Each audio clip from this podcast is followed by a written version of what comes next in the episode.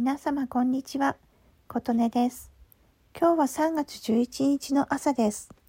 ちょうど10年前の2011年3月11日が東日本大震災の起こった日です。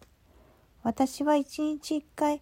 今日は何の日かということで最近雑学を配信しているのですが、さすがに東日本大震災を調べるほどにひどいあの頃が蘇ってきますので、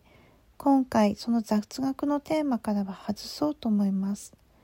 ただやっぱり東日本大震災のウィキペディアを今見てまして、2つすごく印象に残ったことがありましたので、お話ししてみようと思います。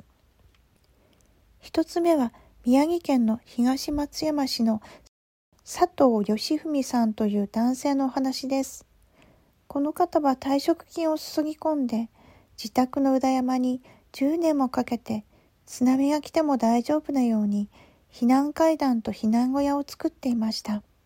近所の住民は、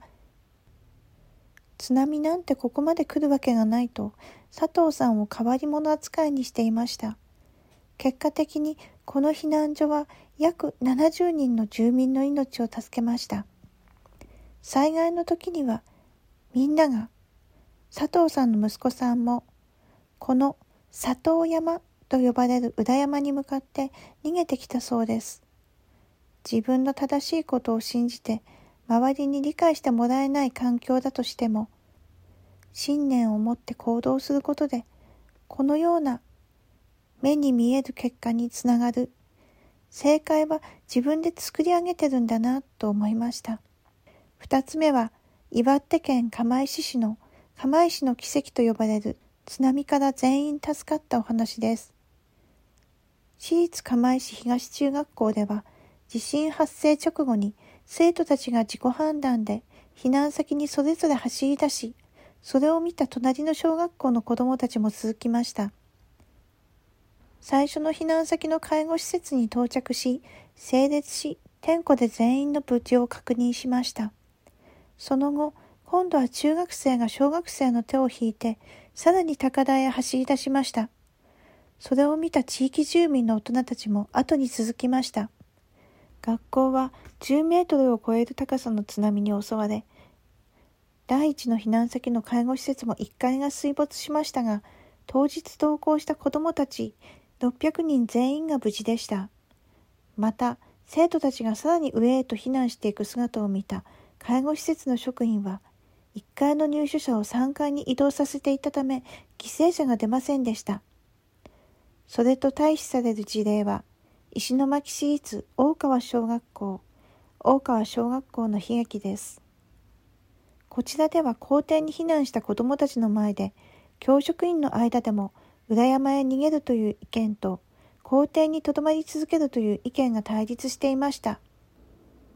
他に、裏山に逃げるという意見を言っていた先生は、裏山に上がらせてくれと、裏の私有地を管轄する一般人に交渉していましたが、その方がここまで来るはずがないから三角地帯に行こうという意見で、口論になっていたとのことです。そんな中、子どもたちは大人たちの口論を眺めていたのですが、津波が来るから山へ逃げようという子どもの声、地割れが起きる、ここにいたら死ぬと教師に泣きながら訴えている子どもたちの光景がありました。結果的に裏山に逃げるのではなく、山岳地帯に行く途中で津波に襲われて多くの方が亡くなりました。この2つの事例を見ていますと、何か大人より子どもの方が正解を知っていて、行動に移せるんだなと感じました。